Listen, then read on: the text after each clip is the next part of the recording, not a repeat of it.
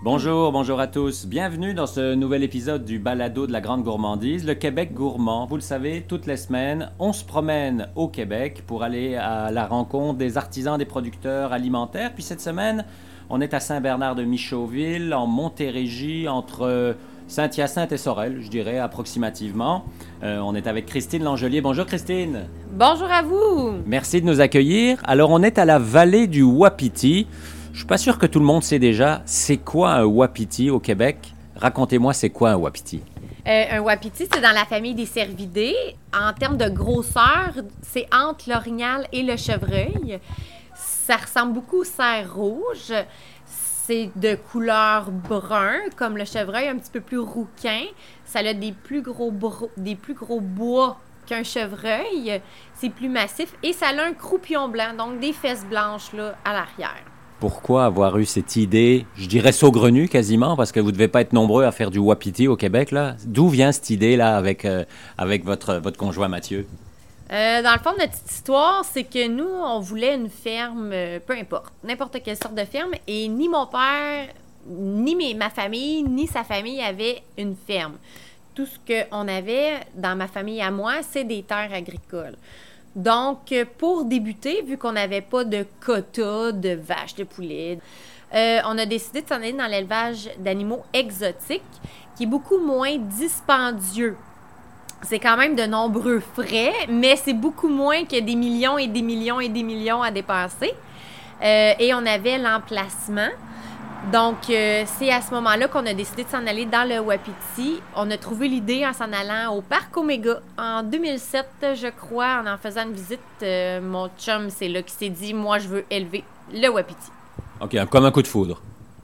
Un coup de foudre, exactement. Un coup de foudre pour cet animal-là qui est super prestigieux. Alors, qu'est-ce que vous faites ici à Saint-Bernard-de-Michaudville? Vous élevez ces Wapitis. Comment ça fonctionne? C'est quoi votre job, si j'ose dire, à l'année, là? Nous, on a 3 secteurs d'activité. On a la vente de viande au détail.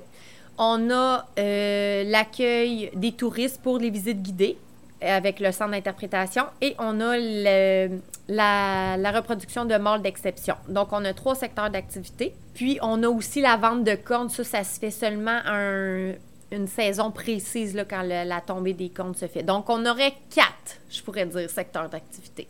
Est-ce que c'est un travail qui vous prend à l'année, 12 mois par an? C'est des animaux, donc ça mange à tous les jours. La seule chose, c'est que nous, on va nourrir une fois par jour, mais c'est beaucoup moins d'ouvrage, exemple, qu'une ferme laitière. Il faut faire le train, il faut traire les vaches. Nous, c'est seulement aller les nourrir. Fait que moi et Mathieu, on peut avoir chacun notre travail en dehors de la ferme. Donc, moi, je suis éducatrice en milieu scolaire et Mathieu, il est technicien vendeur chez Jolico. Est-ce qu'il y a beaucoup d'éleveurs de wapiti au Québec, au Canada? Au Canada, je ne pourrais pas vous dire. Là. C'est sûr que tous les wapitis naturels sont tous dans l'Ouest canadien. Donc là, c'est sûr qu'il y a plus d'éleveurs. Mais au Québec, il n'y en a vraiment pas beaucoup. Là. On est quelques-uns d'enregistrés. Parce qu'il y a aussi des éleveurs de cerfs rouges. Il ne faut pas mêler. Cerfs rouges et wapiti. OK. Donc, quand vous avez besoin d'une information, là, vous appelez toujours les mêmes personnes. Vous vous connaissez, vous vous aidez finalement. Oui, exactement. On appelle toujours les 2-3 mêmes personnes. On s'entraide, on se pose des questions. J'ai aussi l'hôpital médecine vétérinaire qui sont quand même très, très, très bons en la matière, là, malgré qu'il n'y en a pas beaucoup. Fait que c'est ça. J'appelle les personnes ressources. Bon, ben je pense que c'est le temps d'aller voir les animaux. Parfait. Alors, on y va.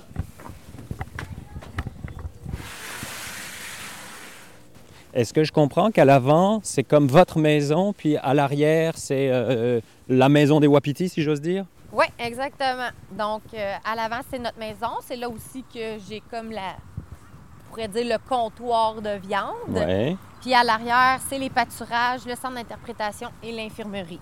Donc là, on se promène dans une allée, finalement. On voit des enclos à droite et à gauche. Des enclos avec assez haut, hein, pas loin d'une dizaine de pieds de haut, parce que pour éviter que le wapiti saute, j'imagine?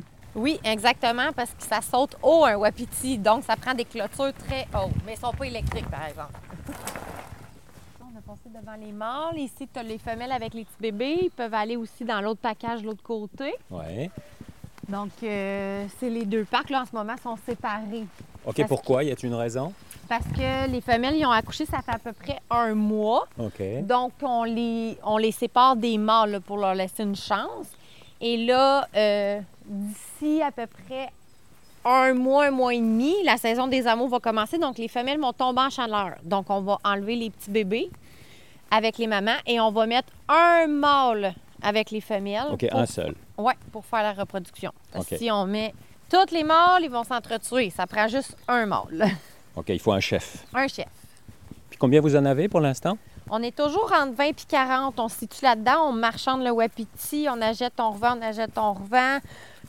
Donc, on est toujours dans ce gabarit-là. On a déjà monté à 70 dans les années 2010. Puis, on a vraiment trouvé notre...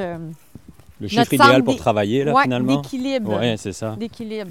On est mieux misé sur la qualité que sur la quantité. La quantité. OK, parfait. On va aller voir Pitoune. C'est notre petite mascotte. Ah.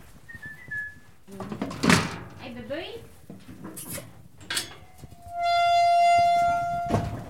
Tu viens-tu? Ouais, c'est t'sais. C'est Pitoune. Ah, ben, regarde, on va rester ici. Oui. Ah oui, c'est vraiment une grande bête, hein? C'est impressionnant, hein? Mais elle, c'est une mascotte. Fait qu'elle est pas... On l'a achetée parce qu'elle était fine avec les humains. Parce qu'elle, c'est vraiment une wapiti mêlée avec... Elle est plus petite, elle est mêlée avec du cerf rouge. Mais c'est la seule, là, qui est comme ça ici. Elle n'est pas avec les autres. Elle, c'est pour quand que les groupes y viennent, les enfants, ils puissent la flatter. Parce que les autres se laissent pas flatter. Il y en a beaucoup. Bien là, c'est parce qu'ils sont en velours. Mais sinon, les mâles, ils se laissent pas flatter habituellement. Fait que... On avait une mascotte, Princess, qui est morte à 22 ans cet hiver. 22 ans? 22 ans. Puis là, on vient d'acquérir notre belle Pitoune. Elle a 3 ans. Ça fait un mois qu'elle est ici. Ah! Puis c'est vraiment parce qu'elle est habituée à l'homme qu'on l'a achetée. Elle était habituée avant que vous l'achetiez, j'imagine? Oui, c'est ça, hein? Dans le fond, c'est qu'elle a eu la vie dure quand elle est née. Fait qu'elle a eu beaucoup de traitements. OK, je comprends. Fait qu'elle est assez habituée à l'homme. Mais comme je vous dis, on la garde seule, vu qu'elle est mêlée. Mais ouais, c'est ça. Mais elle s'ennuie, là, quand on allait la chercher, là, elle était avec les autres, là. Quand elle est arrivée ici, elle regardait les autres. Ouais. Elle était comme jalouse d'aller avec eux? Ouais, fait qu'on la laisse tranquille seule. Merci. Hein? Non. Ah, c'est un poil raide, hein, quand c'est très raide, hein. Puis, comment ça marche en hiver? Est-ce qu'ils restent dehors? Il n'y a pas de problème? Oui, ils passent l'hiver. Oui, c'est ça. Exactement. Il y a Princess, il y a Pitoune. Je me mêle encore. Ouais, ben oui, ben oui. Qu'elle, on va la laisser ici. Elle, on va vraiment... Elle est VIP, là. Oui, elle est VIP vraiment pour qu'elle s'habitue aux touristes puis tout. Fait qu'on va la laisser dans les tables sèches, là. Elle va avoir accès au pâturage, mais à l'abri du vent aussi, vu qu'elle est toute seule. Oui, c'est ça. On est rentré, puis elle est venue tout de suite. On voit qu'elle est déjà habituée, là. Oui. Hein? Une curieuse. Oui. C'est quoi vos défis? Nos défis quotidiens. Pas tant. T'as pas de défis? C'est qui fait l'entrevue? C'est-tu moi ou toi? Toi. Ouais, faut qu'il travaille fort là-dessus. Il parle trop, lui. Nos défis quotidiens, ben, c'est d'assurer, là, assurer que nos clients soient toujours satisfaits, de toujours de plus en plus attirer le plus de touristes possible. Les défis, c'est sûr qu'avant, j'avais beaucoup de... Hey, les gars, avant, j'avais beaucoup d'Européens qui venaient en visite. Mais là, avec la pandémie, c'est sûr que j'en ai eu beaucoup moins. Les Européens, là, sont fanatiques de boirons, de serres. Ils pensent que tout le monde a ça dans leur cours. Ben, oui, bien sûr. Fait qu'ici... Ils capotent, finalement. Oui, ils capotent. Aussi, la pandémie, ça a fait un autre effet contraire, c'est que les gens, ils sortaient plus, fait qu'ils se trouvaient des activités au Québec, fait que sont quand même venus beaucoup ici. Ouais. Mm-hmm.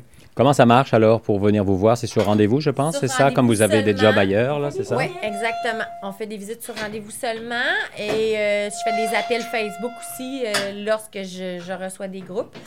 Puis, on s'édule un rendez-vous. C'est 1h30 où on voit 7 sujets du wapiti, l'infirmerie. On voit aussi le centre d'interprétation.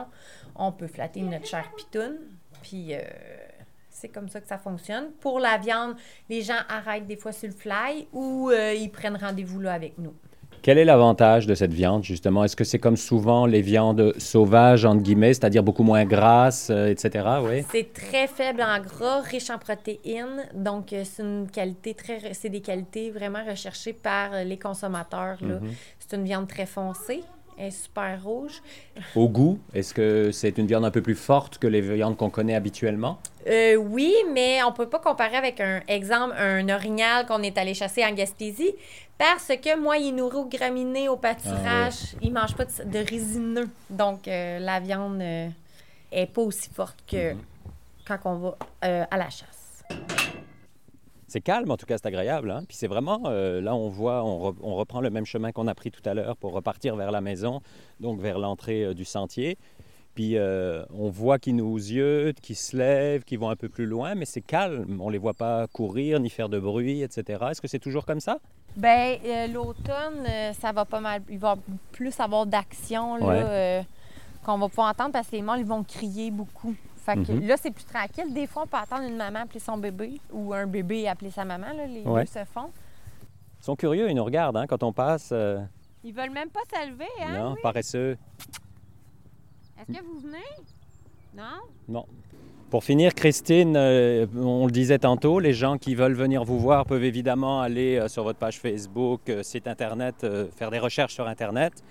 Puis vous envoyer un petit mot pour prendre rendez-vous pour ou venir faire une visite, ou pour acheter de la viande, ou prendre un guess, comme on dit en mauvais français, pour passer vous voir à Saint-Bernard-de-Michaudville. C'est assez facile à trouver.